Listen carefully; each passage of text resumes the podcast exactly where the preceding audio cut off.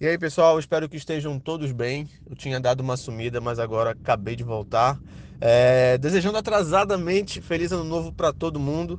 Espero que as festas de final de ano de vocês tenham sido muito boas e que 2001 venha repleto de saúde, paz e muitos livros para vocês, né? Para que vocês também concluam o projeto de vocês. É, fiquei parado um tempo, mas agora já estou voltando com as atividades aqui no Código do Thriller. Então, hoje é o primeiro áudio de 2021 e eu queria compartilhar uma coisa com vocês, que nada melhor do que começar um ano com um projeto novo, né? Então, eu estou retomando as atividades aqui, como eu tinha comentado, e eu estou com um romance novo para produzir. Só que nesse romance eu estou querendo fazer algo que eu nunca tinha feito antes com tanta. Como é que eu posso falar? Uh... Ah, me fugiu a palavra agora. Não tinha dado tanta importância em produzir algo assim, se eu posso dizer. Então, é, eu já tomei algumas decisões relacionadas ao livro, ao livro novo, à história nova, não sei que tamanho vai ter, mas eu pretendo que seja um romance. Então, eu queria dividir com vocês um pouco desse processo criativo, porque pode ser dúvida de alguém, pode aprimorar o conhecimento de alguém, e eu percebi que são dicas muito úteis, que se eu soubessem delas na hora de estar criando minhas primeiras histórias, eu acho que o processo tinha sido muito mais rápido.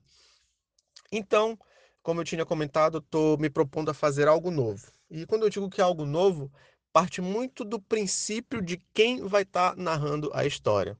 É, em técnicas literárias, é, geralmente esses livros que, que falam muito sobre isso são mais em inglês. Dificilmente a gente vai ter livros em português que utilizam, se aprofundam tanto nesses assuntos. Mas eu queria tratar sobre dois conceitos aqui, que é o plot driver e o character driver. Mas, Fábio, que porra é essa? Bem, os dois é o seguinte: é, pelo, pela própria tradução, é, é, muito intuitivo o significado de cada um. O plot driver, ele é literalmente um, uma trama que está pilotando, uma, uma trama que está dirigindo toda a história. Então, todo o cerne daquela história vai ser diretamente dependente à trama. Mas como assim? É, imagine, deixa eu ver um exemplo aqui. Ah, o filme Zodíaco do David Fincher. Para quem não sabe, o filme Zodíaco conta a história da, da investigação por trás do assassino do Zodíaco, né? Um cara que, que matava umas pessoas, deixava umas cartinhas lá. E, e o grupo detetivesco, as pessoas que estavam detectando essas pistas, era um detetive, um cartunista, um policial. Só que, percebam, se eu tirar o detetive, o cartunista e o policial e colocar outros detetives, a história permanece a mesma. Eles ainda têm que descobrir quem é o assassino do Zodíaco se eu colocar um cozinheiro, se eu colocar uma engenheira, se eu colocar um professor no lugar dos detetives, eles ainda vão precisar encontrar o, o zodíaco, né? Assim, o zodíaco. Eles vão precisar seguir a trama. Então, tudo está totalmente dependente à trama. Mas aí você me pergunta, Fábio, e se eu tirar o Zodíaco, que é um personagem, não vai acabar com a história? Sim, exatamente. E aí que entra o character drive. Mas só que essa particularidade se dá pela forma que está narrando a história. Quando eu utilizo o exemplo do Zodíaco, eu conto uma história em terceira pessoa, geralmente onde eu sei cada personagem que eles estão fazendo, é, eu tenho troca de núcleos, tudo para estar tá formando uma organização da história que seja bem, bem mais, é, como eu posso falar, bem mais interessante. Mas no momento onde eu pego apenas o Zodíaco, digamos que eu estou narrando essa história apenas pelos olhos do Zodíaco, aí a história se transforma em character driver, porque tudo está sendo pelos olhos dele, é uma narrativa em primeira pessoa, então a gente vê em torno desse personagem tudo sendo dependente diretamente a ele. Então, se eu tirar o personagem, acabou a história. E se eu tirar do outro lá, no, no, no, no plot driver, se eu tirar os personagens, a história continua. É, um, um, um, exemplo recente de, de character drive é o próprio filme do Coringa vocês percebem que está tudo dependente a ele, a gente consegue ver no filme que praticamente tudo é narrado pelos olhos dele. Então a gente não consegue confiar totalmente se tudo que ele está vendo é real ou não. E se a gente tirar o Coringa dali, acabou o filme, acabou a história. Então essa é a maior diferença entre Character Driver, que é o, é o personagem que dirige toda a história, e a gente tem o Plot Driver, que é a trama que vai estar tá dirigindo toda a história. Os meus livros, os meus os últimos livros, eu tinha narrado tudo, eu tinha tomado essa decisão de apenas de plot driver, como no caso 33, é, praticamente seguindo o exemplo do Zodíaco, há um assassino na cidade de Santa Cássia, que ele faz lá os assassinatos, e se eu tirasse o grupo detetivesco, trocasse por outros, eles ainda estariam procurando o assassino lá do caso 33. Então é basicamente a diferença desses dois. E agora eu estou me propondo a fazer um character driver. Então essa foi minha primeira tomada de decisão. E o mais interessante é que no momento que a gente toma essa decisão, outras coisas já vêm de maneira espontânea para a gente já estar tá decidindo é, elementos cruciais para a história. No momento que eu escolhi Character Driver, a primeira coisa que veio na minha cabeça foi narrar uma história em primeira pessoa porque isso traz muitas vantagens quando a história é dirigida pelo personagem. E quais são elas? É, você consegue se conectar muito mais com o seu leitor, você consegue é, controlar a expectativa muito mais, e uma narrativa onde utiliza a ferramenta do suspense, ter a, a expectativa do seu leitor na mão é excepcional, é praticamente crucial. Você consegue utilizar o suspense da melhor maneira tendo o controle do, da expectativa, e você também se torna um narrador não confiável, que isso serve muito para utilizar outras técnicas como foreshadowing, como uh, o próprio plot twist, enfim. Então eu acho que para uma narrativa onde ela é dirigida pelo personagem, utilizar uma narração em primeira pessoa, ela encaixa muito bem. Então, outra coisa que já veio a partir dessa minha primeira decisão. Uma outra decisão que eu tive, na verdade não, não chega a ser uma decisão, mas é um ponto que eu estou me preocupando muito mais agora, é em criar um arco para esse personagem.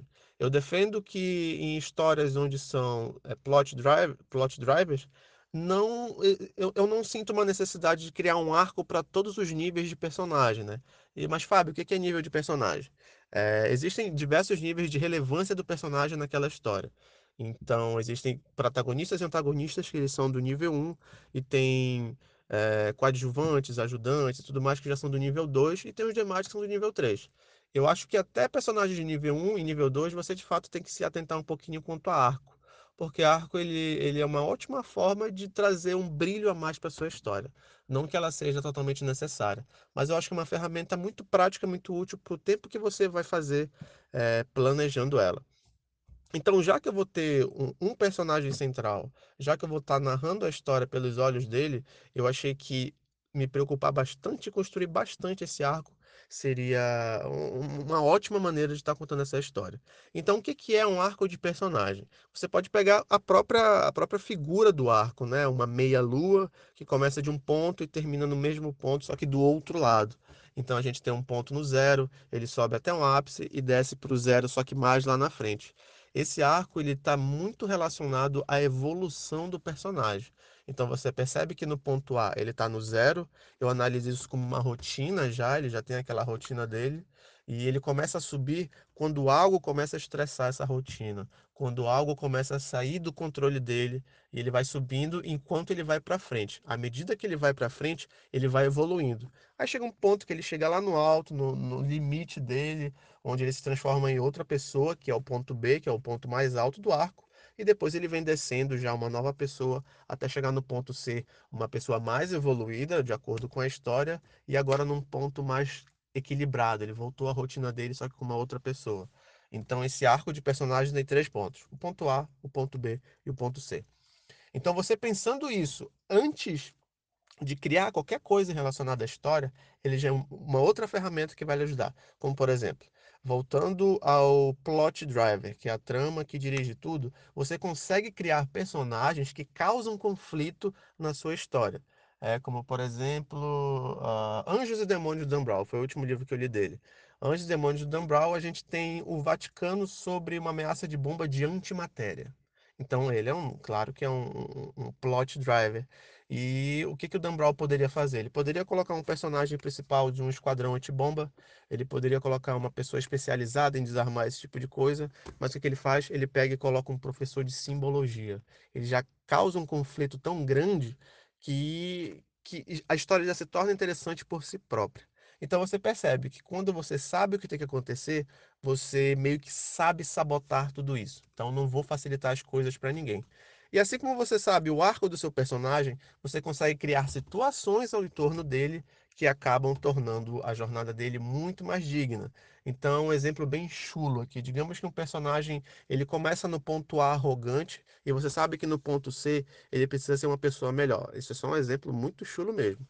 Então, você vai conseguir colocar situações durante a trama, durante ele subindo até o ponto B, colocar situações onde ele realmente reflita, onde ele evolua como pessoa até chegar no ponto C. E é esse que é o processo que eu estou fazendo agora. Eu estou pesquisando muito sobre mitologia grega, porque eu acho que é um, um grande, uma grande matéria bruta que você pode tirar dali eh, as melhores eh, lições relacionadas a arco. Eh, teve uma específica que me chamou muita atenção, que foi a história do Prometeu e a criação dos homens. Então é uma história que ela tem muita, tem muita, tem muito drama, ela tem muito questionamento, ela tem vingança, ela tem morte, ela tem castigo, eh, ela tem ingenuidade, utilizando o papel da, da própria Pandora como uma ferramenta ingênua, enfim. Eu estou pesquisando tudo isso para estar montando o arco do meu personagem. Então percebam que eh, selecionando, escolhendo certas coisas, já vai criando uma cadeia de eventos que facilita muito na hora de você criar sua história. Eh, até então a história tá, não tem nada delimitado, mas eu já tenho esses pontos bem feitos. Então, assim que eu tiver mais alguma, alguma, algum passo adiante na, na história, eu venho compartilhar com vocês aqui. Espero que essas dicas tenham sido úteis para vocês. Se vocês não sabiam, eh, comentem comigo. Se vocês não concordam com alguma coisa que eu disse, comentem comigo. Se foi útil, comentem comigo lá no Instagram, de qualquer forma. E é isso, pessoal. Espero que fiquem todos bem e até mais.